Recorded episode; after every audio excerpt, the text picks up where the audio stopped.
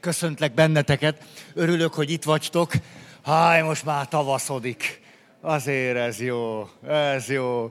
Nagyon szépen köszönöm a hét széket, mert múltkor megbeszéltük, hogy eljutottunk oda, hogy, hogy hét széket használunk. Ténylegesen ez egy nagyon döntő érv arra, hogy ezt most már be kell fejezni. Tehát ez a hét szék, hát már ezt, ezt nem lehet kezelni normálisan.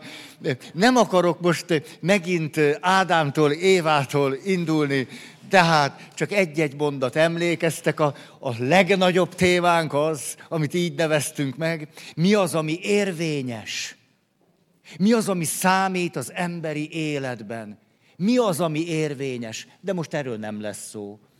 Aztán akkor elkezdtünk beszélni arról, hogy a szándékos vakság micsoda, de most erről se lesz szó hanem kétségkívül ezeken a témákon belül és rajtuk keresztül jutottunk el oda, hogy beszéljünk arról, hogy a szándékos vakság egyik oka a külső vagy belső konfliktustól való félelem. Mert hiszen a szándékos vakságnál, tudjátok, létrejön egy nagyon érdekes helyzet, ezt csak egy pillanatra ide teszem, ez pedig így néz ki, hogy nem látom a valóságot, de legalább jól vagyok. Ezt ha nagyon egyszerűen le kéne írni. És hogyha belemennék egy külső vagy belső konfliktusba, akkor kétségkívül sokkal több mindent látnék, éreznék, hallanék és tapasztalnék. Na, és ezt nem akarom. Ezen belül kezdtünk el beszélni a belső konfliktusokról, mégpedig, hát azt a célkitűzést tettük, hogy nem egyszerűen csak, hogy tessék, lássék össze-vissza, pamacsoljuk ezt a témát, hanem a személyiségfejlődés sorrendjében szeretnék beszélni arról, hogy milyen klasszikus belső konfliktusai vannak az emberi személynek, és ezek a belső konfliktusok nem olyanok, hogy hát most miért nem oldja már meg, meg mit kell ezen problémázni, ezek a belső konfliktusok az emberi természetből adódnak. Normálisak, reálisak és természetesek, hogy megjelennek, és így kezdtünk el beszélni, hogy hogyan van az, hogy egy-egy belső konfliktust, magzatikor, csecsemőkor, kisgyerekkor, óvodáskor, hogy ezek a belső konfliktusok valahogy bennünk elrendeződnek. Valami lesz belőle bennünk ezekkel. Most csak, én nem tudom, egy, egy, egy, egy na, hát azért csak. Egy-egy szó erejéig. Ugye az első így volt, az első alap belső konfliktusom az az, hogy meg fogok halni, pedig élni szeretnék. Hát ez egy elég komoly belső konfliktus. Hogy, hogy vágyom arra, hogy éljek, és közben egyre inkább tudom, hogy meg fogok halni, vagy megjelenik a félelem attól, hogy meg fogok halni. A megsemmisítéstől való félelem. Hogyan tudok pozitívan kijönni ebből a belső, szorongó állapotot, félelmet előhozó konfliktustól, úgy, hogy nem eltávolítom a halált, hanem éppen közelengedem, megismerem egyre inkább a természetét, hogy bármikor jöhet, hogy nem válogat, hogy előbb-utóbb mindenképp jön, hogy mindenkihez bekopogtat, és ezért megtanulok vele együttműködni. De akkor nincs szorongás, akkor na, valahova jutottam vele. Második, hogy elveszítem anyát, vagy a fontos szemét. Hova tudok eljutni ebben a belső szorongásban, hogy nincs anya, pedig kell, oda, hogy tulajdonképpen soha senkit nem birtokoltam, és soha senkit nem is fogok birtokolni, hogy már most egyre inkább a felnőtt részemben tudok lenni, és szabadon oda tudom adni magamat egy kapcsolatra, és valakit szabadon el tudok fogadni egy kapcsolatra, és minél inkább a birtoklás irányába viszek egy emberi kapcsolatot, annál kevésbé lesz köztünk valódi kapcsolat. Pont az, amire vágyom. Harmadik, a szeretett személy elvesztése után pedig mondhatom, azt nem, nem, a szeretett személy megvan, az biztos, de a szeretetét elveszíthetem.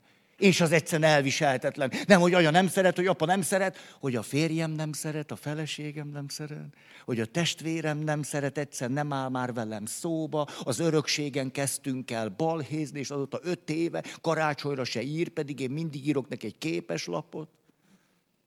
De lehet, hogy jövőre már nem írok, tehát a harmadik, a félelem, a szeretett személy nem fog engem szeretni, vagy nem szeret. Hogy történhet ilyen, csinálhatok ilyet. Hogyan tudok pozitívan kijönni ebből a belső konfliktusból, úgy, hogy egyre inkább tudatosul bennem már most felnőttként, hogy nem abba pusztulok bele, ha valaki nem szeret, hanem abba, ha én nem szeretek. Hogy az, az, az hozza a lelkem halálát. Hogy tulajdonképpen felnőttként el tudok lavírozni, ha valaki nem szeret. Nem tudom, meg, megrendültetek ti már attól, hát attól függ, hány évesek vagyunk, ugye? De attól, mikor úgy élményszerűvé válik a fölismerés, hogy te jó ég, hiszen engem nem szeret mindenki megvan ez az élmény, hogy valamikor ez meg szokott történni.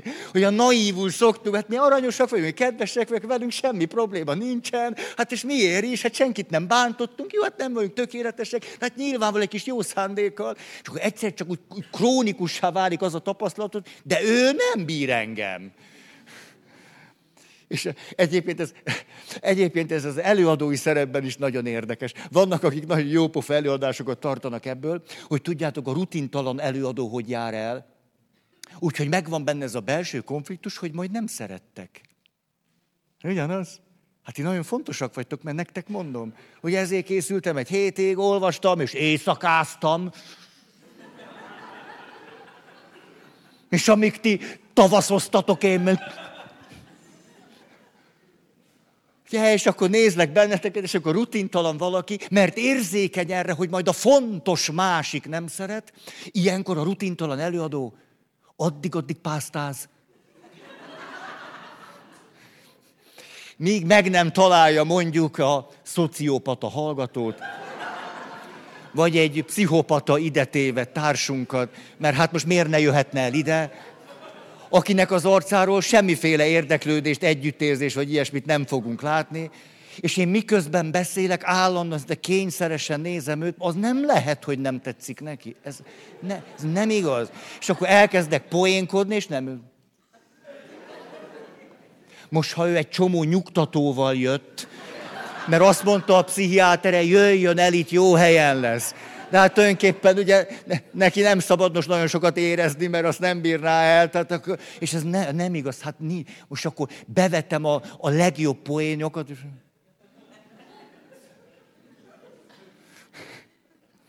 Ezzel már is ugye közel hoztam ezt a témát, hogy ezek az ős konfliktusok, hogy ha bennünk elevenek és nem elrendezettek, akkor az itt és most helyzetnél és az itt és most való súlyánál sokkal nagyobb megterhelést jelentenek. És így jutottunk el oda, hogy beszéljünk arról, hogy léteznek a sebzett gyermeki én állapotok. Na de most akkor gyerünk rendesen. Negyedik. Félelem a kritikától, vagy a büntetéstől.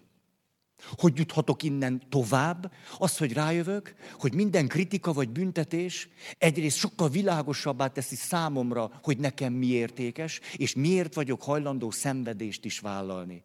És a másik, minden kritika élesebbé teheti az önismeretemet, és valamit beemelhetek abból, hogy milyen érdekes. Lehet, hogy ő utál, és én is utálom őt, de kétségkívül, egy kicsit távol helyezkedek, az, amit ő mondott, abban van ennyi megfontolandó üzenet. Egyébként utálom, legszívesebb az a fogbe. A... De kétség kívül a barátaim ezt még nem mondták nekem. Hogy az ellenségeim nagyon kritikusan beszéltek rólam, vagy velem. Milyen érdekes ez.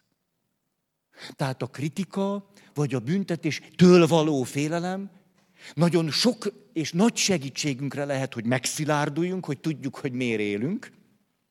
És a másik, hogy egyre inkább megismerjük magunkat. Szociális önismeret. Következő, a kasztrációtól való félelem. Elnézést a nőtársaimtól. Ebben nem tudunk osztozni.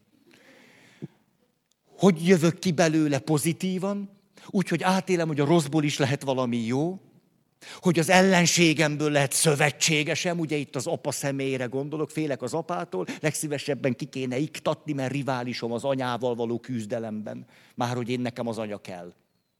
Na. És akkor átélem, hogy az ellenségem lehet a szövetségesem, és átélem azt, hogy képes vagyok változni, vagy változtatni. Hatodik, az attól való gyermeki félelem, hogy valami rosszat teszek, és főleg, hogy amikor rosszat teszek, akkor amögött az derül ki, hogy rossz vagyok. Hát és úgy jövök ki ebből a helyzetből, hogy fölfedezem azt, hogy ha rosszat is teszek, értékes maradok. Hogy a létezésem okán értékes vagyok. Hogy az ember értékes. Emberként nem szűnik meg embernek lenni, és nem válik értéktelenné. Az ember sosem válik értéktelenné, és sosem válik állattá, és sosem válik na, hanem ember marad. És ezt az értékességet föntartom, és közben látom, hogy de tudok úgy élni, hogy az ellentmond az igaz emberi természetemnek, és ezért meghasonlok. És gonosz dolgokat is tudunk csinálni. Oké. Okay. De ez nem azt jelenti, hogy az ember rossz, hanem hogy rettenetes dolgokat tud csinálni, de retteneteseket. De nem rossz, csak rosszat tesz. És aztán, na, ezekről volt szó, majd még azt hozom. Hát meg is nevezem. Az ösztön késztetéseimtől való félelem. A bennem lévő természettől való félelem. Hogy nem csak az van, hogy rosszat teszek, vagy rossz vagyok, hanem hogy egyszer csak vagy jön a harag, és az eltölt, és a szörnyű dolgot fogok csinálni. És a harag az oka, hogy a harag szörnyű, hogy a vágy szörnyű, hogy a vonzalom rettenetes, hogy az ösztön késztetéseim eluralkodnak rajtam, és valami borzasztót fogok csinálni. Vagy én magam valami borzasztóvá leszek. Az ebből való pozitív kimenetel pedig így hangzik, és akkor rögtön, amiről még ma akarok beszélni, hogy elkezdem megbecsülni az emberi természetet. És ennek kapcsán megtanulom egyre inkább megbecsülni a természetet. Hogy nem félek a természetemtől, hanem megbecsülöm. És a természet megbecsülése egyfajta tiszteletet fog belőlem kiváltani a saját természetemmel szemben, és nem menekülést, vagy ítélkezést, vagy rémületet, hanem sokkal inkább egy tiszteletet. És ezért megadom a természetnek, ami a természetnek jár. Hely. Hm. És ahogyan beszéltünk ezekről a belső konfliktusoktól, ami a gyermekkorban nagyon természetesen jön létre, nem mindig tudtuk megcsinálni a jó kimenetelt. Sajnos nem. Egy fontos mondatig jutottam el egy pár nappal ezelőtt, hogy szülőként persze szeretnénk a gyermekeinknek mindent megadni. Főleg, ha már csak egy gyerekünk van, neki aztán pláne. És ez persze nem hogy lehetetlen, mert egyrészt lehetetlen, hanem nem is szükséges. A gyerekeinknek egyáltalán nem kell mindent megadni, mert ez teljességgel természet ellenes. A természet senkinek sem ad meg mindent. Van fa, ami él 800 évig, de nem tud repülni. Madarak gyönyörűen tudnak repülni, nehezebben gondolkoznak. Az ember egész jól tud gondolkozni, nem tud repülni. Nem a természet, senkinek se ad meg mindent. Az a reális, hogy ér bennünket jó és rossz vegyesen. És hogy a jó és rossz akkor is ér bennünket, hogy ha semmit nem teszek érte, akkor is történnek velem csodás dolgok. Ilyen a természet. Például leülök, mert ebben még belegondolni is jó. Képzeljétek el, hát nem esik jó lesz most beismernem, de mégiscsak be kell vallanom, hogy például azért, hogy ma fölkeljen a nap, gyönyörűen csiripeljenek a madarak, hogy gyönyörűen nyíljanak a tulipánok, hogy virágozzon az aranyeső, hogy én ezért például semmit nem tettem ma. És mindezt csak úgy ajándékba megkapta.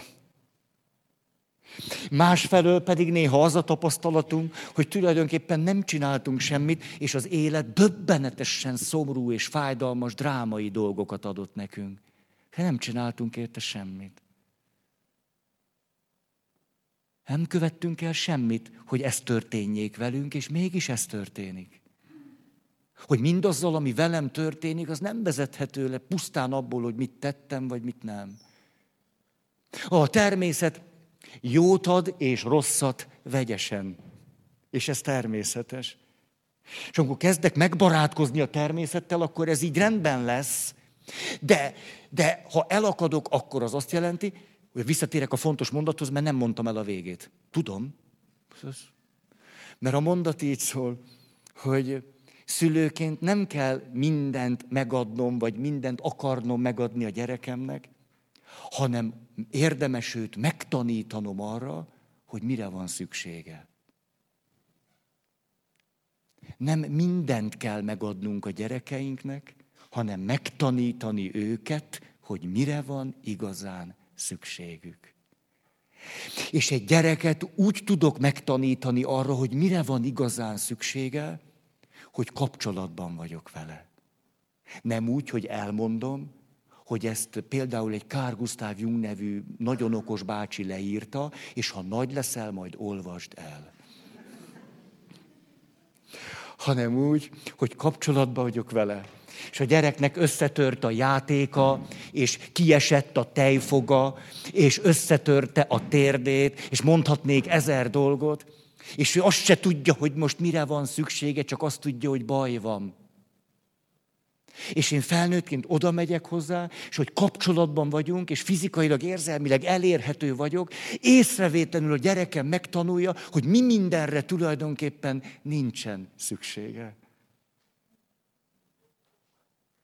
Hogy tulajdonképpen kevésre van szükségünk. De ebben a kevésben mindenképpen benne vannak a tartalmas emberi kapcsolatok. Az biztos. Hát ezért, ha, ha, ha a legtöbbet akarom adni a gyerekemnek, nem mindent adok neki, hanem azt, amire szüksége van, vagyis együtt megtanuljuk, hogy mire van neki szüksége. Ezt egyébként én szépnek látom. Ez jó, sokkal fölszabadítom, megpróbálom mindent megadni, úgy is lehetetlen. Na gyerünk! Sérült gyermeki én állapotok. Mert erről szeretnék most beszélni, mégpedig Tudjátok, mire jutottam? Most miért kéne tudnotok? Ez egy, egy rossz mondatkezdés. A, arra jutottam, hogy tulajdonképpen a szándékos vakság témája elég megterhelő. Nem tudom, titeket terhele. Mert ha nem, akkor, akkor kikapcsoltatok, tehát akkor elhárítjátok a témát, és tagadját. Hogy maga a téma annyira megterhelő, hogy egész, mikor arra gondolok, hogy jó, most a szándékos vakság, ó, nem is olyan könnyű belekezdeni. És hogy ezért ma pozitív dolgokról szeretnék beszélni, arról, hogy a sebzett gyermeki én állapotainkból hogyan tudunk valahogy rendeződni, bizonyos értelemben gyógyulni. Hát ez szerintem jó téma. És nem gyakorlati útmutatót szeretnék elsősorban adni, valaminek a szemléletét szeretném megmutatni nektek. Emlékeztek az első sebzett gyermeki én állapot az önbántalmazó hangot újból és újból maga elé fordító gyerek, aki bántja magát, tehát a, a, a önmagát bántalmazó gyerek. Hm. Második, elhanyagolt, bántalmazott, traumatizált gyerek. Ugye ez három különböző dolog, a, még a leg, legenyhébb, hogy elhanyagoltak, a második, hogy bántalmaztak is, és a harmadik, hogy úgy hanyagoltak el és bántalmaztak, hogy tulajdonképpen nagyon megsérültem. Ez, ezt így mondjuk akkor, hogy traumatizált. Ha, tehát itt van az önsértő gyerek, itt van ez a gyerek, aki aztán már folytatja, és magát, na, majd. Harmadik, sebzett gyermeki én állapot, ami felnőttként egy pillanat alatt fölelevenedik bennem. A haragos gyerek, a negyedik, abból kettő van. Ő az önmagát védő gyerek, és tudjuk magunkat védeni alkalmazkodással, avagy grandiozitással. Há. Azt mondja, te nem állsz már rá. Tehát a grandiózus rámászott az alkalmazkodóra. Hát nézzétek, hogy szállj már le róla, te! Na, hát minden kell neked. És ide hoztuk még a függőt a függő gyerek, függő, függő, függő. Na most, szeretnék arról beszélni, hogy hogyan tudunk gyógyulni. Ez érdekes, ugye? Hogy hogyan. Előveszem a jegyzetem, mert ha már rendesen leírtam, akkor ne hagyjak ki semmit. Azt mondja. Vegyünk egy egyszerű helyzetet, mert ne lógjon a levegőbe, képzeljük el, az alkalmazkodó azt mondta, jó neki, de én segítek neki egy kicsit, így kapjon ő is teret. Képzeljük el azt a helyzetet, hogy tulajdonképpen már most hónapok, vagy szinte évek óta társkapcsolati konfliktusaitok vannak. Hát ezt tudom, nehéz lesz elképzelni, ez egy egészen, hogy tudom én, egy testidegen állapot lesz. Képzeljük el, hogy ezek a társkapcsolati konfliktusok valahogy már úgy kezdenek úgy föltűnni számotokról, hogy már megint, vagy most már megint, és megint, és már nehezen, nehezen mondjátok azt, hogy, hogy a pirikével így, mert tulajdonképpen már előtte a Katikával is így volt, meg aztán a na, Margókával. Hogy tulajdonképpen vagy ez ismétlődik, ez nem tudom. Tehát krónikus társkapcsolati konfliktusok. Egyáltalán nem vagytok benne jól és hogy kezd rátok telepedni, rátok nehezedni. Na most, mit mond erre az önbántalmazó gyerek? Önsebző, önsértő gyerek. Hát azt mondja, hogy meg is érdemled. Csak azt kapod, ami, amit megérdemelsz. Igen. Úgyhogy csak szenvedjél. Szenvedj csak. Te vagy az oka. Mi azt tudod? Ha ez belső hang, akkor úgy mondom, jó, hát én, én vagyok az oka, én mindent elszúrok. Tényleg mindent elszúrok. Egyszer nem, nem. Az a helyzet, hogy nem tudok egy normális kapcsolat. Egyszer nem megy, nem megy. Én ide járok már három éve, és ennyi. Semmi. Hát ez, még valaki mondta, hogy gyere el ide, és ennyi. De hát már a terápia után jöttem ide, hogy hát, ha itt majd még...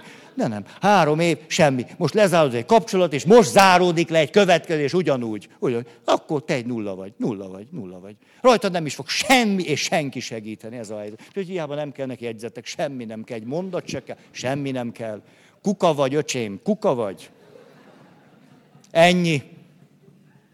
Még május végéig itt, itt lehetsz, de aztán annyi.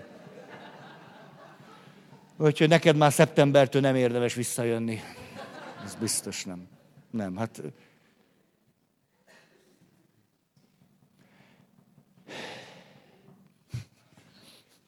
Második, hogy az elhanyagolt gyerek, akkor, ha föllángol benned, akkor azt mondod egy krónikusá váló társkapcsolati konfliktus során, hát végül is a magánya, mindig a magánya. Nincs ez, ez is csak a magány. Tehát tulajdonképpen most, most az, azt, azt látom, ezt most nem könnyű kimondani, de hogy tulajdonképpen ugye az is szörnyű, mikor egyedül vagyok, akkor is magányos vagyok.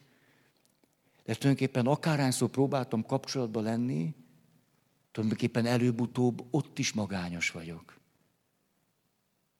Talán ezt van, aki érti, de hát lehet, hogy senki, hogy ebbe is egyedül vagyok most. Nem is akarok erről beszélni, hogy megint nem úgyse ért, érti ezt senki. Hogy próbálom elmondani a Pirinek, de nem, nem érti. Látom, hogy nem érti.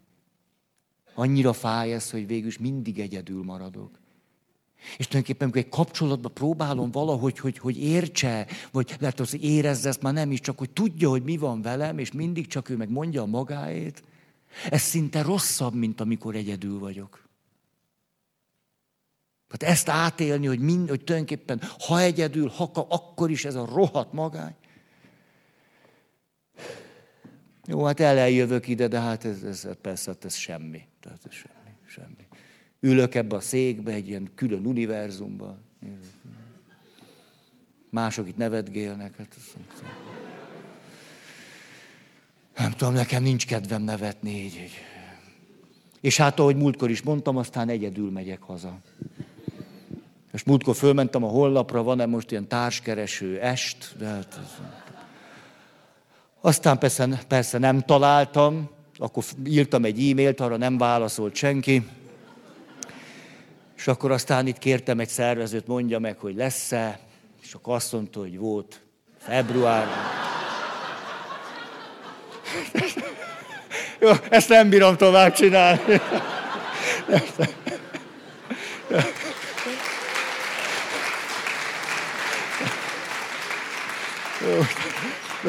Kedvesek vagytok. Most ezt ne, nem akarnám hosszabban, de akkor itt van, itt van a, az önbántalmazó, és akkor itt ül, itt ül a, mondjuk, amit érdemes azért külön, ez a traumatizált gyerek.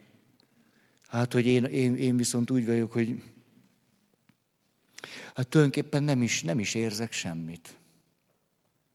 Hát én látom, én tulajdonképpen most voltam ezen a PF farsangom, és akkor én néztem, hogy, hogy, a, hogy a többiek táncolnak, úgy, vagy a, a, a nők néha ezt élvezik. Mert úgy látni rajtuk, tehát úgy néha úgy, úgy látszik, hogy mosolyognak, hogy úgy olyan lendületben vannak, hogy, hogy, hogy szóval megváltozik az arcuk, de én, én nem tudom, én akár kikért eddig föl, nem tudom, mit élvezzek ezen. Hát, hogy velem ami nagyon nagy baj van. Hát nem, nem, nem is érzem. Tulajdonképpen múltkor, hogy táncoltam, arra gondoltam, hogy az e-mailjeimet megnézném. Nem tudom, hát hát ha. Nem is tudok ezzel mit kezdeni. Az a baj. Hát mit kezdjek ezzel? Velem valami nagyon nagy baj van. Hát én látom ott a PF farsangon is, ott még a férfiak is élvezték. De akkor nekem nem, akkor nekem nem is érdemes semmit se csinálni. De akkor az egész élet ilyen szerintetek? Egyszerűen csak túrni kell a halálig? Hmm. Azután a dühös gyerek. Na végre rajtam van a sor, hát szóval tudjátok, szerintem minden férfi egy rohadt gazember. Rohadt gazember mindegyik. Egyszer. Most melyikkel kezdjem? Most a mindegyik férfi, komolyan mondom, én azt sajnálom, hogy nem vezetek naplót róluk. Mert kár, az kellett volna. Szóval azt a rohadt sok gazemberséget, amik ezek úgy, de érted, hogy, hogy úgy csinálják ám, hogy úgy szinte föl se tűnik nekik. Szóval ha én rajtam múlna egyszer ezeket a férfiakat úgy, úgy beállítanám a sarokba, és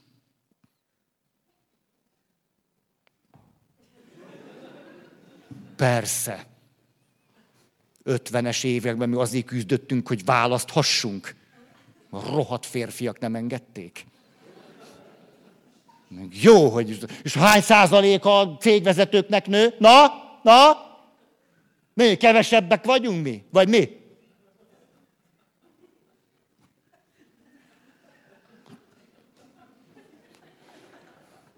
A szoknyámat gyűrögetem itt, hát nem igaz.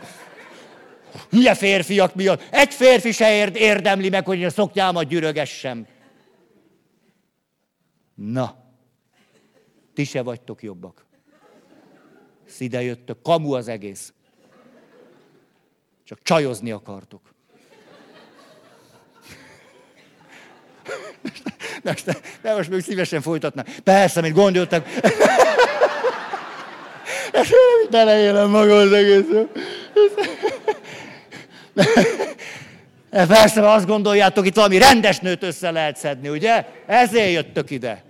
Bitangok.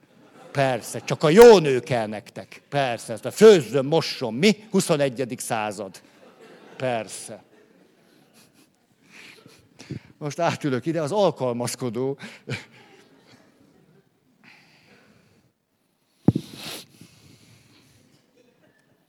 Hát én mindent megpróbáltam. Tényleg mindent, egyszerűen mindent. Mindent. És az a szörnyű, hogy, hogy megpróbáltam mindent, és nem elég. Hogy nem, nem voltam elég. Nem. Mert már mondta, hogy hagyjam a kapcsolatot a barátnőimmel. Hát ezt, ezt megéri. Egy férfiért ezt megéri. Meg hát egy férfi az egészségedre. Te is biztos kimenti a hidegbe egy férfi miatt.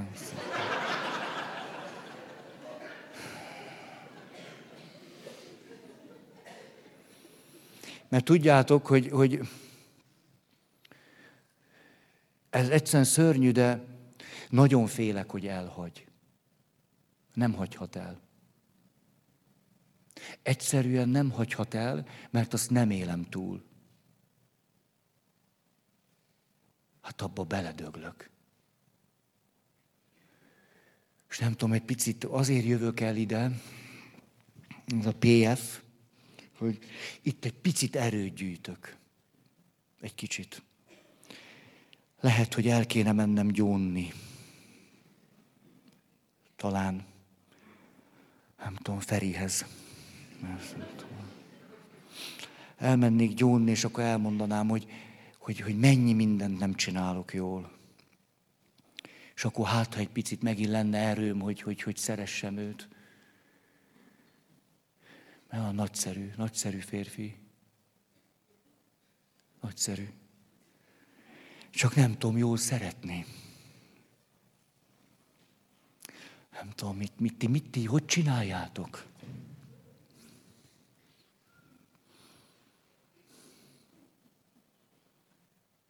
Nem, hát tudtam, hogy senki nem segít, megint egyedül vagyok.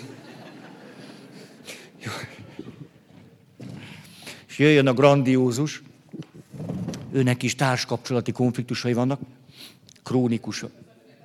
Jaj, a függőbe ültem.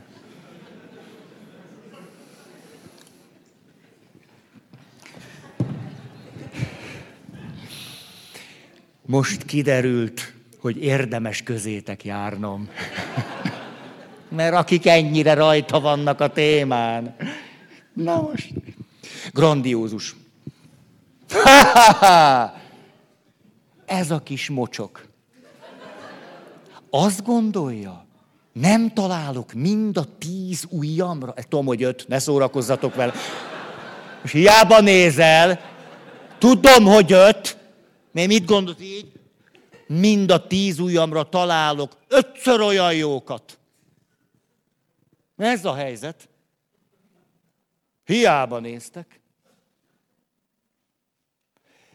Értitek, hogy a kis ujjam piszka, az ott a köröm, körömbe ott a piszok, az többet ér annál.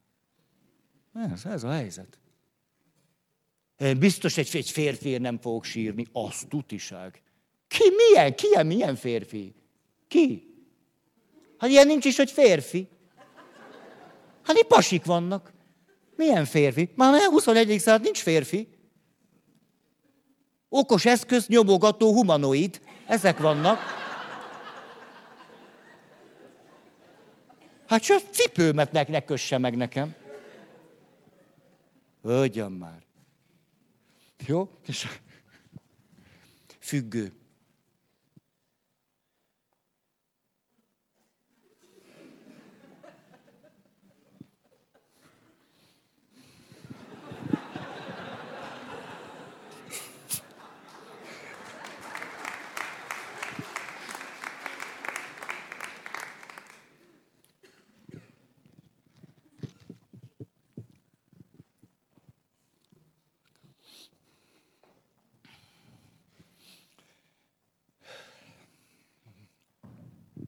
De hát mi egyek vagyunk.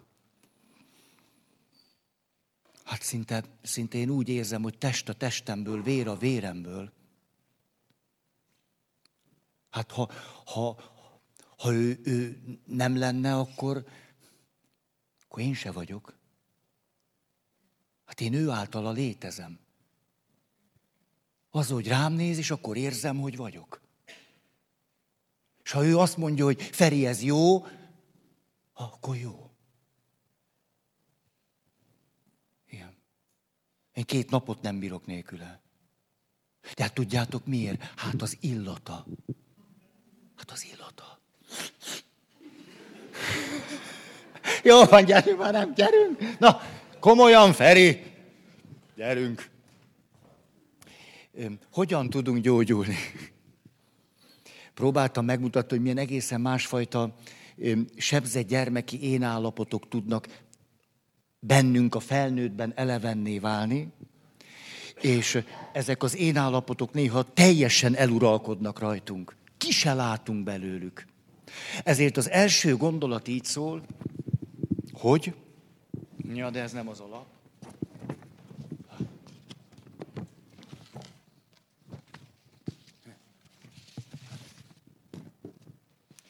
Hogy föl is,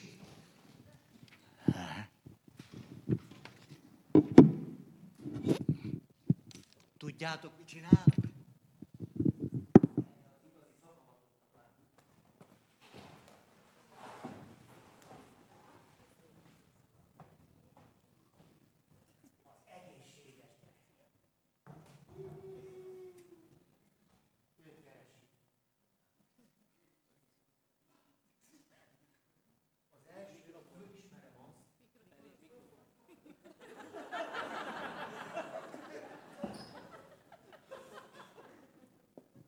Köszönöm. Jegyzet, azt miért nem mondjátok? Jegyzet. De köszönöm, tényleg. Szóval, az első az a fölismerés, hogy én nem vagyok teljességgel ő. Vagy ő, vagy ő, vagy ő, vagy ő, vagy ő. Hogy van bennem egy egészséges rész. És igaz, hogy most, ahogy a krónikus kapcsolati problémák vannak, én önmagamat sújtó, bántalmazó módon beszélek magamról, és teljesen elborít és azt gondolom, hogy, hogy, hogy egy nulla vagyok. A gyógyulás első lépése, hogy fölismerem, hogy nem csak ő van én bennem, nem csak ez vagyok én, hanem van, és mindig is lesz egy egészséges részem. Mikor itt vagyunk, és ez elborít, akkor azt mondjuk, hogy ez vagyok én. Hogy ilyen vagyok én, és így bántom és szidalmazom magam. Nem teszek különbséget a között, hogy van egy egészséges részem, és van ez a sebzett gyermeki részem, hanem ez teljesen bekebelez, és azt mondom, ez vagyok én. Vagy ilyen vagyok én. Hát ezt érzem én. Hát ezt gondolom én. Az első nagyon fontos, hogy fölismerem, hogy nem ez vagyok én, hanem ilyen is tudok lenni. Hogy van egy ilyen részem. Ez a, ez a talán legfontosabb mondat itt, hogy van egy ilyen részem is. És most jövök rá, hogy az elmúlt fél órában itt voltam. Tehát most kezdek rájönni, hogy fél órája itt vagyok, és nem ott. De ott is lehetnék, csak most ebben a pillanatban nem is tudom, hogy tudnék oda menni, mert annyira nyomasztanak ezek a kapcsolati konfliktusok, de hogy most itt vagyok, és átjöhetnék ide is, az egészséges részembe. Hogy minden olyan mondat, hogy hát ez vagyok én, ilyen vagyok én, én már csak ez vagyok, hogy ez a helyzetem félreértése. Hanem van egy ilyen részem is. Azt ugye tudjátok, például egy kapcsolati konfliktus esetén nagyon gyakran aktívvá válik valamelyik sebzett gyermeki részünk, és mondjuk a társkapcsolati konfliktus után fél órával jövök rá, hogy te jó ég, tulajdonképpen itt voltam. Vagy a haragos gyerekbe voltam. Vagy az alkalmazkodó gyerekbe voltam. Pedig az ott és akkor egyszer nem volt megfelelő. Hát nem abban kellett volna lennem. Hát megkérdezte a, a Peti, hogy mit szeretnék, és én mondtam, ó, mindegy, mindegy, ahogy neked jó, drágám. Hát de igazából nem ezt akartam mondani. Azt akartam mondani, hogy annyira jó lenne együtt sétálni a hétvégén a Dunaparton. De én azt mondtam, ahogy te akarod, drágám. És akkor láttam az arcodat, hogy megörült, azt mondta, jó, akkor maradunk itthon. És akkor emlékszem, hogy persze, hát akkor maradunk itthon. És hogy rögtön már öt stratégia volt bennem, mondta, hogy ha itthon maradunk, akkor mit fogok csinálni?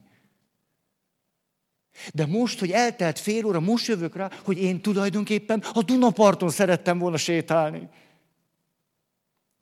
Most csak úgy megjegyzem nektek, ha ez fél óra alatt megtörténik, akkor te már egész egészséges vagy. De amikor igyekszünk változni, vagy változtatni, akkor inkább az szokott lenni, hogyha nagyon benne voltunk, vagy benne tudunk lenni valamelyik sebze gyermekén állapotunkba, hogy aznap föl se tűnik.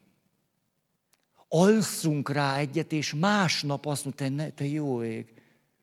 Hát megint, megint ordítottam, megint csak bántottam, megint csak kritizáltam. De miért csináltam ezt? Mi a gyógyulás útja? Hogy nem csak, hogy fölismerem, hogy nem ez vagyok én, hanem van egy ilyen részem is, hanem, hogy egyre rövidebb időbe telik, míg rájövök, hogy van egy ilyen részem is, és nem ez vagyok én. Hát nem úgy van, hogy rögtön akkor más csinálok. Hát erre kiképes. Hanem egyre gyorsabban jövök rá, hogy nem ilyen vagyok, hanem van egy ilyen részem is. Ez az első. Ez azt jelenti például, hogy nagy valószínűséggel, hogyha valaki nagyon-nagyon benne tud lenni az egyik ilyen részében, hogy ez a folyamat beletelik néhány évbe. Ez néhány év. És néhány év után kezdek egész rutinos lenni abból, hogy fölismerem, hogy ja, most itt vagyok. Néhány év. Hiszen annyira begyakoroltam. Hát gyerekkorban alakult ki, ott tanultam meg, hogy, hogy ez vagyok. Ha most ez, ez rájönni, hogy nem, hát ez néhány év. Öm, jó, második. A második pont, ezt így mondja a szakirodalom, hogy a probléma tudat kialakítása. Ezt tulajdonképpen érintettük. A, úgy próbálom mindig megfogalmazni azt, hogy hogyan tudunk gyógyulni, vagy kézbe venni az életünket, hogy általában van egy hiedelmünk, és az rossz irányba visz bennünket. Ugye itt a hiedelmem az, hogy ez vagyok én. Én már csak egy ilyen nyomorult vagyok, aki minden, akit mindenki elhagy. A világ egy szörnyű hely, egy valamit lehet ordítani. Jobb, ha az ember befogja a száját, akkor nem lesz baj. És mondhatnák. Ezt pedig, tudjátok, Mérő Laci mondta, akkor az óvodás gyerekét hozta el. Ez az ő története. Az óvodás gyerekét hozta el az óvodából, és ahogy jöttek, hát körülbelül nem tettek 30 métert, a kisgyerek megállt, azt mondja, apa, kakilni kell. Hát erre Mérő Laci azt mondja, hát de, hát egy perce jöttünk el az óvodából, hát miért nem csináltad ott? Mire a gyerek kihúzta magát, azt mondja, ezeknek nem.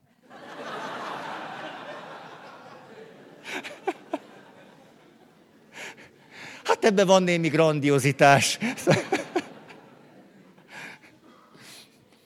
Szóval, az első hiedelem, ami rossz, most erről meg a kedvenc történetemet hadd mondjam, hogy mit jelent ez, hogy van bennünk egy hiedelem, hogy mindegyik pontnál, hogy tudnánk gyógyulni, egy hiedelem akadályozza a gyógyulást. Van egy téveszménk, közkeletű téveszménk, ez akadálya a gyógyulás.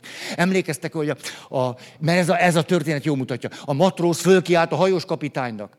Azt mondja, kapitány úr, érzi, hogy hasítunk. Hát a kapitány állott a kapitány hídon. Ez milyen nagyszerű, így föl. Azt mondja, igen, fiam. Hát ezt a matróz nem érti. Azt mondja, kapitány úr, hát miért nem lelkesedik? Hát, azt mondja a kapitány. Mert rossz irányba. Amikor a sebzett gyermeki részünk átveszi az irányítást, akkor ezzel együtt elkezdünk hasítani egy rossz irányba. Ugye az első pontnál a rossz irány az, hogy én már csak ilyen vagyok, ez vagyok én. És a jó irány, hogy nem, van egy ilyen részem, és van egy egészséges, és itt szeretnék lenni. Második, de jó, ez milyen kényelmes, így nézzük. Probléma tudat kialakítása. Itt két dolog, hogy általában az van bennünk, most egy picit másra is használom ezeket, hogy ez a második pont, hogy általában az van bennünk, hogy ami miatt rossz, az a múltban történt, és valami külső dolog, amire nincsen ráhatásom. Hát van probléma tudatom, nagyon is, hogy ez történt, amikor gyerek voltam, most, hogy ide járok, most jövök rá, hogy az anyám hogy elszúrta. Hát az én anyám mindent meg akart adni. Ó, a szerencsétlen. Hát most akkor elszúrt mindent. Hát most jöttem rá. Azt mondta, semmi más dolgod nincs, legyél boldog. Ma ezért vagyok ilyen rosszul. De, tudjátok, de tényleg ez annyira gyönyörű, ez, ez valódi dolog.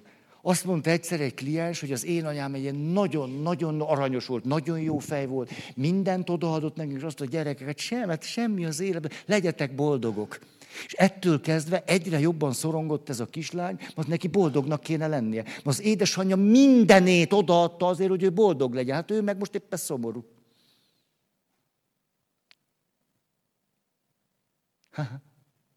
Nem is olyan könnyű. Hát a második, egy egészséges probléma tudott kialakítása. A téveszmém az, hogy, hogy a múltban olyasmi dolgok történtek, amik tönkretettek, ezek külső dolgok, nem voltam rájuk hatással, és ezek most is olyan külső dolgok, és ráadásul a múltban történtek, hogy én, én ezzel nem tudok mit kezdeni. Tudjátok, 2008-ban, mikor a gazdasági világválság bekopogtatott, akkor egy év múlva szociológusok végeztek egy kutatást, hogy hogyan reagál a magyar felnőtt a gazdasági világválságra. És kiderült, hogy a magyar felnőtt lakosságnak majdnem 70%-a passzívan szenved. Az itt van. Nem lehet itt semmit csinálni. Hát itt nem lehet semmit tenni. Az ember itt csak megdögölhet. Ami van, legalább eszünk egy pölkötet. A Tudjátok, hogy 16-17 százalék mutatkozott kreatív cselekvőnek. 2008. 20 százalék volt a lázadó, ugye ez a haragos gyerek. Az elég megrendítő. 100 felnőtt magyar férfiből és nőből 17. Jó. Tehát a probléma tudat kialakítása, mert van nekünk probléma tudatunk, de ez, ez már így volt, ez már így van, és ezzel nem lehet semmit se csinálni. Tehát múlt és körülmények. Ezt tudjátok, az okos eszközök használatánál is annyira jó. Tegnap, jól emlékszem, megint egy csomó ovónőnek beszéltem. Hát ez remek. Ez két szempontból is jó. Szép nők, jó téma. És hogy, hogy el lehet nekik mondani azt, hogy ha-ho, Ugye, és hogy milyen sokan mondja, Feri, hát ez, ez teljesen pusztába kiáltott szöveg. Hát ezzel nincs mit tenni. Hát a világ ilyen.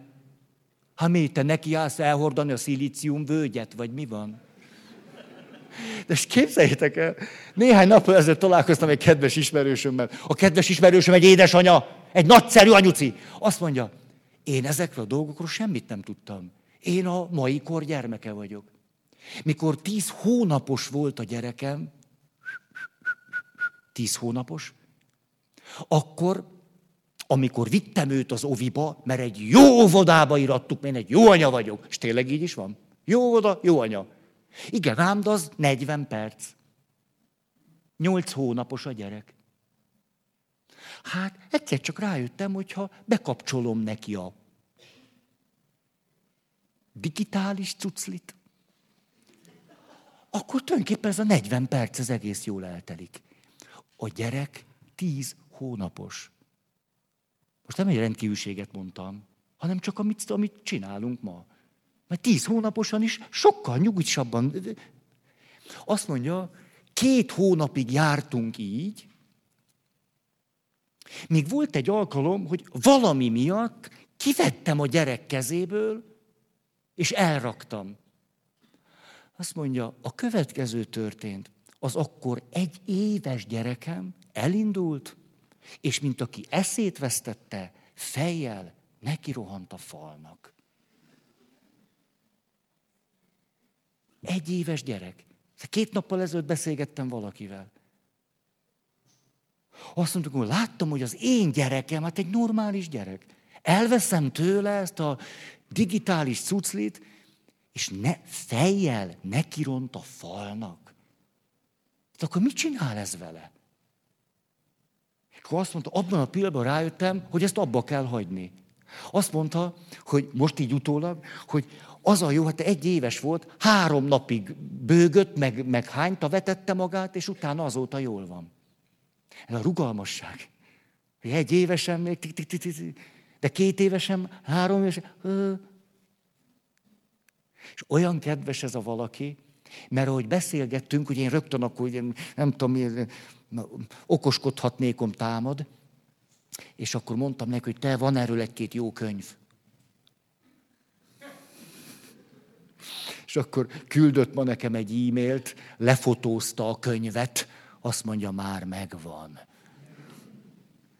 Ezért akárki mondhatja nekem, hogy ezt, ezt, ezt, ezt a fajránból hát a világ megy a maga útján, az ember meg csak aha. Ezt úgy hívják, hogy tanul tehetetlenség. És semmi kedvem a tanul tehetetlenségben vergődni. Nem, nem is fogok.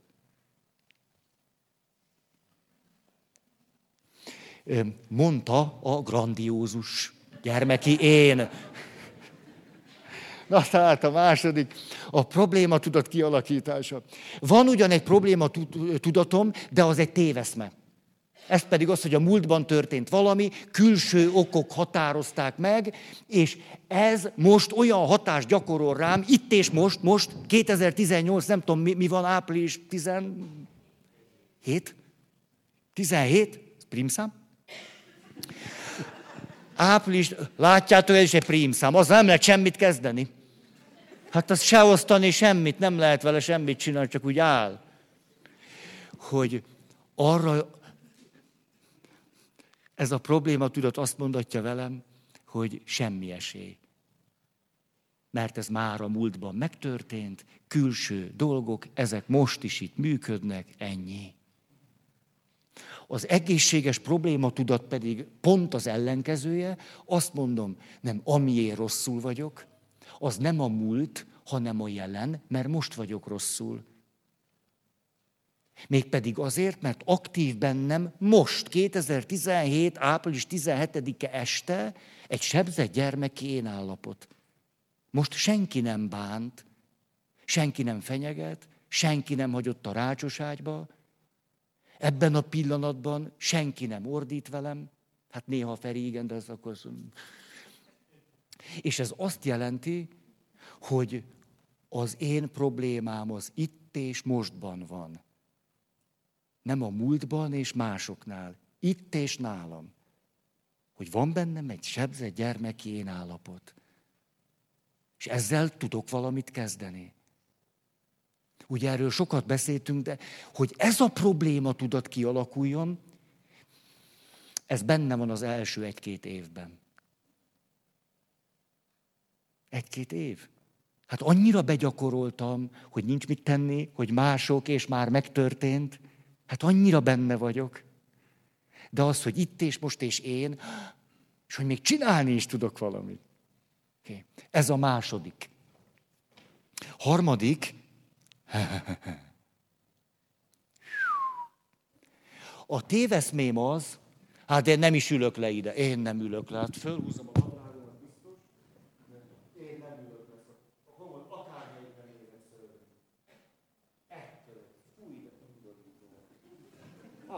én itt ültem, ez nem Hát nézzétek meg, ez miket mond magáról. Hát halljátok, nem, hogy hogy bántott, ez, ó, mit hozzáértem.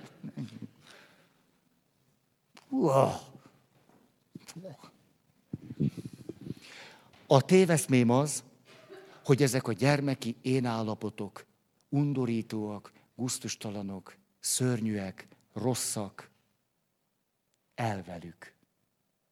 Ezzel szemben ezek a gyermeki énállapotok nagyon értékesek voltak valamikor. Nagyon. És amikor kialakultak, akkor segítették az életemet. Amikor kifejlődtek. Az emberi lélek semmit sem tesz cél nélkül. Amikor ők kialakultak, akkor annak valami célja volt. A lelkem dolgozott értem. És ahogy a lelkem dolgozott értem, ezt tudta velem és nekem csinálni. Ez volt a legjobb ötlete, amire képes volt. Ezeket csinálta. Mondanék egy hasonlatot, hogy például a pánikrohamra nem szoktuk azt mondani, hogy az jaj, de jó, lett egy pánikrohamom. Ezt én még nem hallottam. Ó, meg volt az első Feri. Milyen első? Hát az első pánikroham, ez mekkora királyság. Ha végre egy kis élmény. Jó erős, mert már kezdtem nem érezni. Tudjátok, hogy a pánikroham logikája az, hogy van egy nagyon erős szorongás, félelem és rettegés, és a lelkem a következőt csinálja értem. Azt mondja, a gazdi annyira retteg itt valamitől, hogy ez számára földolgozhatatlan, emészthetetlen, kézbevehetetlen, nem tud vele mit csinálni.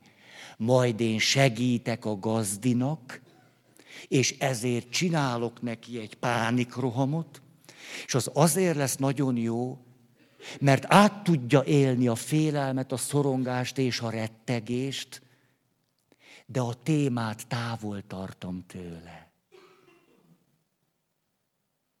A pánikroham, a félelem tárgyától való eltávolodás. Miközben a félelem megélhető. Ezért a pánikrohamnak pszichés funkciót védő hatása van. Akkor is, ha azt gondolom, hogy bele fogok halni, és ennél szörnyűbb nem is történhetne velem.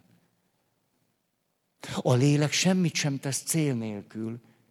Még egy olyan, olyan ami azt mondjuk, de most ez, ez, ez mire volt jó, ez mire kellett, ez kitalálta ki. Hogy lehetek ennyire beteg már, hogy pánikroham nekem? Micsoda egy, egy, egy tényleg egy, egy jó indulatú funkciója van.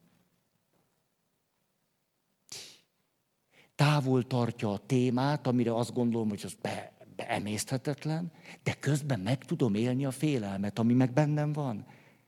Ráadásul képzétek el, volt egyszer egy olyan kliens, akivel beszélgettem a pánikrohamáról, és egy nagyon-nagyon érdekes dolog alakult ki. Ugyanis amikor én rettegek valamitől, valami nagyon félelmetes a számomra, és a, a, az az élményem, hogy egyszerűen ezzel nem tudok mit csinálni. Hát, hogy ez a szorongás fölfal engem, hogy annyira nincs a kezemben az életem, ez a jövő, a helyzet, a, hogy e, e, nem, teljesen, teljesen tanástalanok és kiszolgáltatott. És megjön a pánikrohamom, akkor az derül ki, hogy amikor pánikrohamom van, hogy tulajdonképpen másodpercről másodpercre pontosan tudom már, hogy mit kell csinálni. Kiélesedik a figyelmem, tudom, hogy kell vennem a levegőt, pontosan tudom, hogy ez egy pánikroham, pontosan tudom, mit kell csinálni, pontosan tudom, mikor lesz vége. Halljátok? hogy itt fogalmam sem volt, hogy hogy kell élni. De amikor pánikrohamom van, mindent pontosan tudok, hogy mit kell csinálni. Hát ennek akkor funkciója van. Hogy átélhetem 15 percen keresztül, hogy lépésről lépésre mindent pontosan tudok. Azt is, azt is csinálom, parancsszóra szinte. Vagyis a harmadik pont az így szól, hogy rájövök, ez, ez volt a téveszmém, hogy ezekről, hát ezek teszik tönkre az életem. Utálom őket, nem is szeretem őket megfogni. Hát jó a grandiózust egy kicsit, de azért az se nagyon. És a, a megértés után rájövök, hogy nem, nem, nem, nem. Értékes részeimként érdemes rájuk tekintenem. De nem akarom, hogy ők irányítsanak.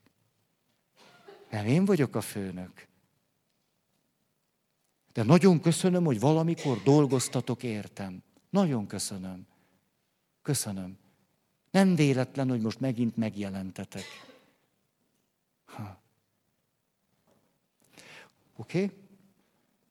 Következő? Igen.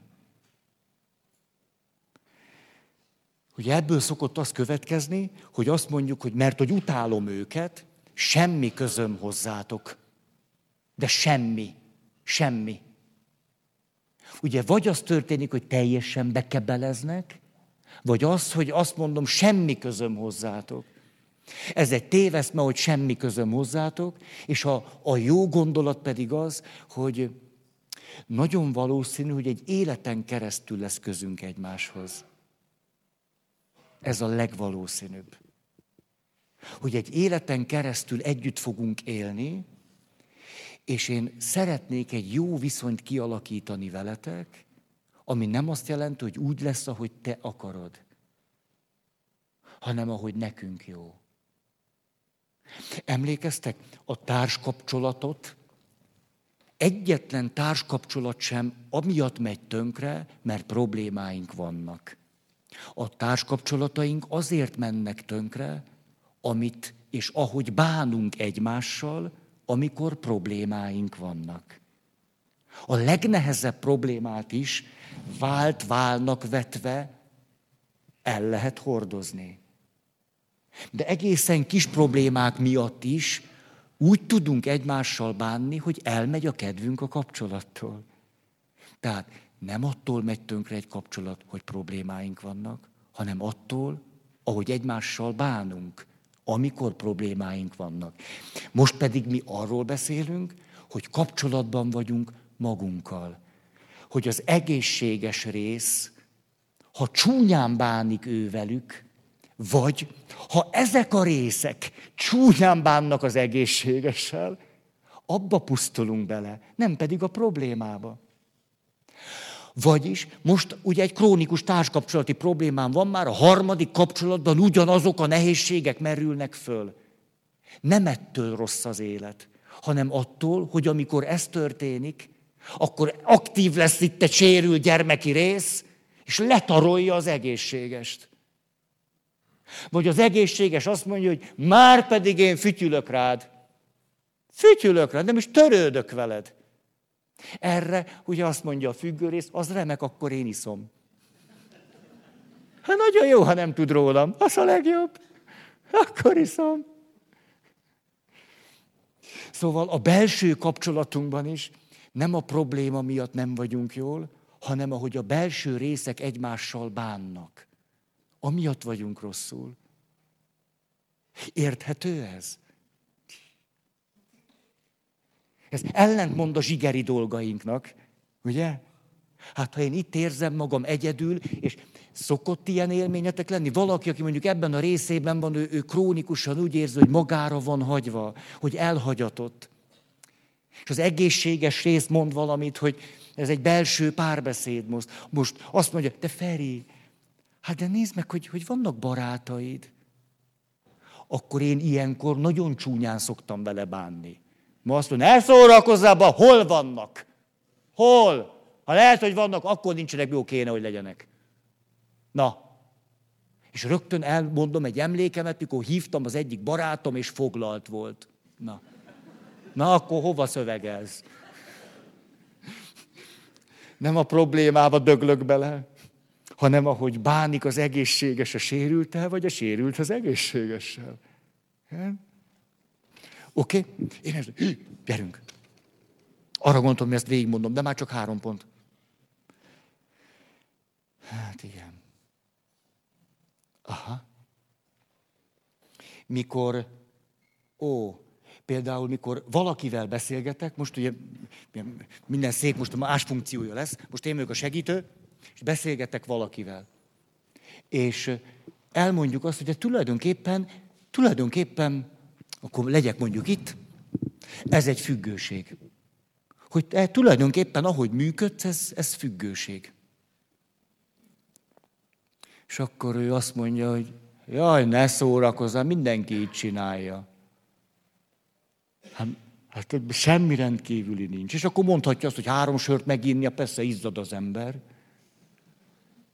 Mi egy, egy kicsit lelazítani ott a neten? Na, hát ha mindenki így csinálja. Most ő fél év múlva azt mondja, hogy jó, rendben van, függő vagyok, jó. Tényleg, megnéztem anonim alkoholistáknak a pontjai, ugye milyen ismérvei vannak a függőségnek, hát rám egy olyan 7-8 érvényes, és te azt mondtad, hogy négytől függőség. Rendben van, akkor ez függőség. Akkor én azt mondom, Ó, ez remek. Most akkor nagyon alaposan meg kéne néznünk, hogy a függő részed mikor veszi át az irányítást az egészségestől. Hogy tulajdonképpen ez egészen konkrétan hogyan szokott történni. Mi, mikor, mikor jön ő, és mondja azt, hogy nem, fütyülök rá. És erre most mondom a hiedelmet, ami ilyenkor szokott lenni, és akkor azt mondja, jaj, nem már! Ha most, most, most még ezen itt izé csámcsog, mert nem elég, hogy mondtam, jó, függő, és mit kell még most ezt részletezni? Most még az, mit, hogy pont hány óra akkor, és akkor mikor, és akkor, hogy, hogy mentem haza, mit éreztem, de most muszáj ezt. Nem lehet, hogy egyszerűbben. Vagyis a hiedelmem az, hogy jaj, ne kelljen már vele foglalkozni. Hát annyira fárasztó már, hát ne, lehetetlen. És ennek ez ne kelljen már vele foglalkozni, ne kelljen már ezt úgy annyira megérteni. Most mit kell ezzel annyit megérteni? Iszok, azt iszok. Ennyi. Nem bonyolult ez, atya. Ott a szesz, itt a Feri, ennyi. Hát iszok. Most miért nem tök mindegy, hogy mikor kezdek el inni? Hát mikor szar az élet, akkor iszok. Hát ez most... Ugye a Mária rádió hallgatói ezt nem fogják hallani.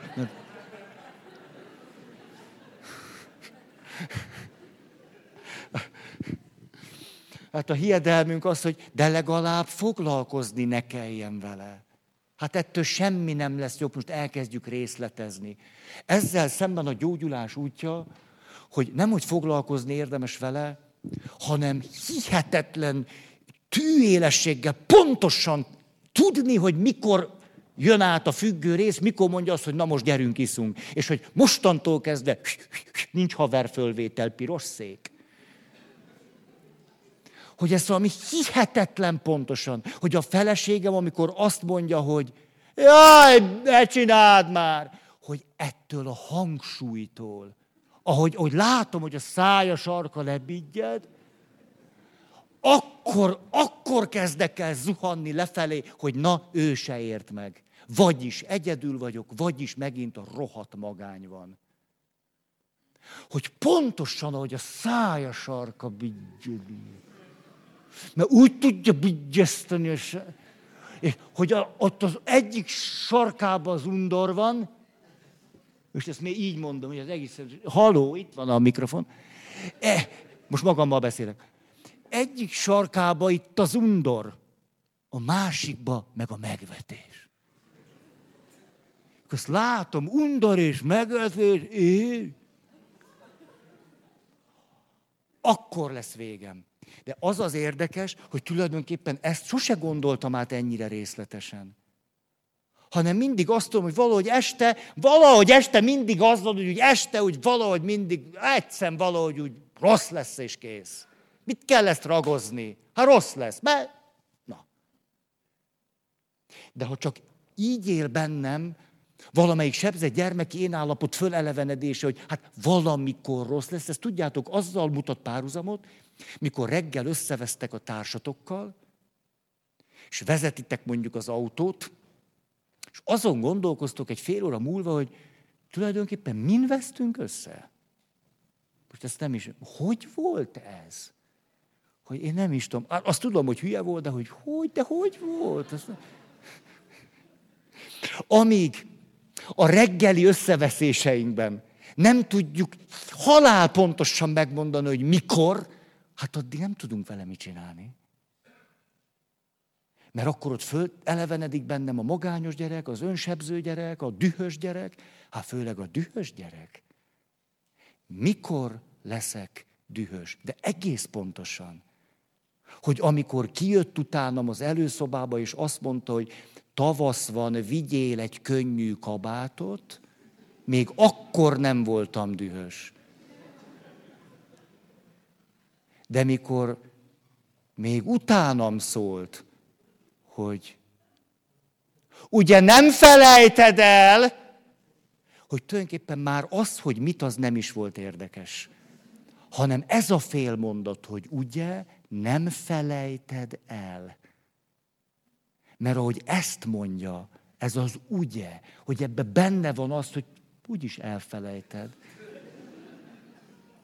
hogy tudom én hiába szólok. Mikor ezt mondja, ugye nem fel... Na, akkor. És ugye, hogy melyik elevenedik föl, ez egyéni gusztus kérdése. Mert van, akiben a haragos gyerek, van az önbántalmazó, tényleg mindig elfelejtem, hogy lehetek ilyen szörnyű. Itt akkor a magányos gyerek, tessék, még a feleségem se ért meg, hogy mennyire fáradt vagyok az utóbbi időben, hát azért felejtem el, de hát ez nem számít neki semmi. Oké. Okay. Tehát a téveszme így szólt, hogy ne ragozzuk, ne részletezzük. Jaj, ne, ne, ne foglalkozzunk ezzel annyit, élni kell. Mohorainé. Élni kell. A, ezzel szemben mi a gyógyulás útja? Hogy nem, hogy részletezni érdemes, hanem hihetetlen pontosan tudni, hogy mikor jelenik meg. Annyira szépeket szoktak mondani azok, akik vállalják ezt a belső munkát, mert olyanokat szoktatok mondani, azt mondják, a nem jóját, és fölcsillan a szemetek az örömtől, az élvezettől. Ez nem egy önbántó élvezet, hanem ez annyira hogy most jövök rá, hogy tényleg pont így szokott történni. Hogy pont így szokott történni. Ez, ez, valahogy ezt nem is láttam eddig. Na, hogy még nem fejezem be, és kimennek pont akkor, hogy pont ez, ez szokott annyira fájni.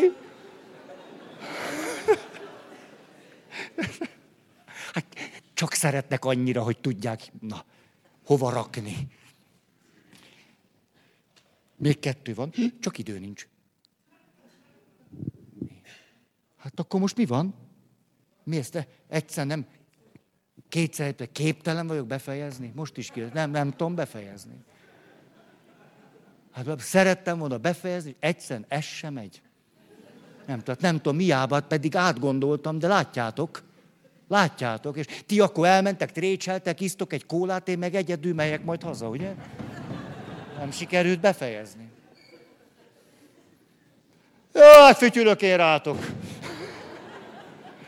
Hát, de nem, már jövő héten is itt vagyok, hát meg ti is. Csókoltatlak benneteket.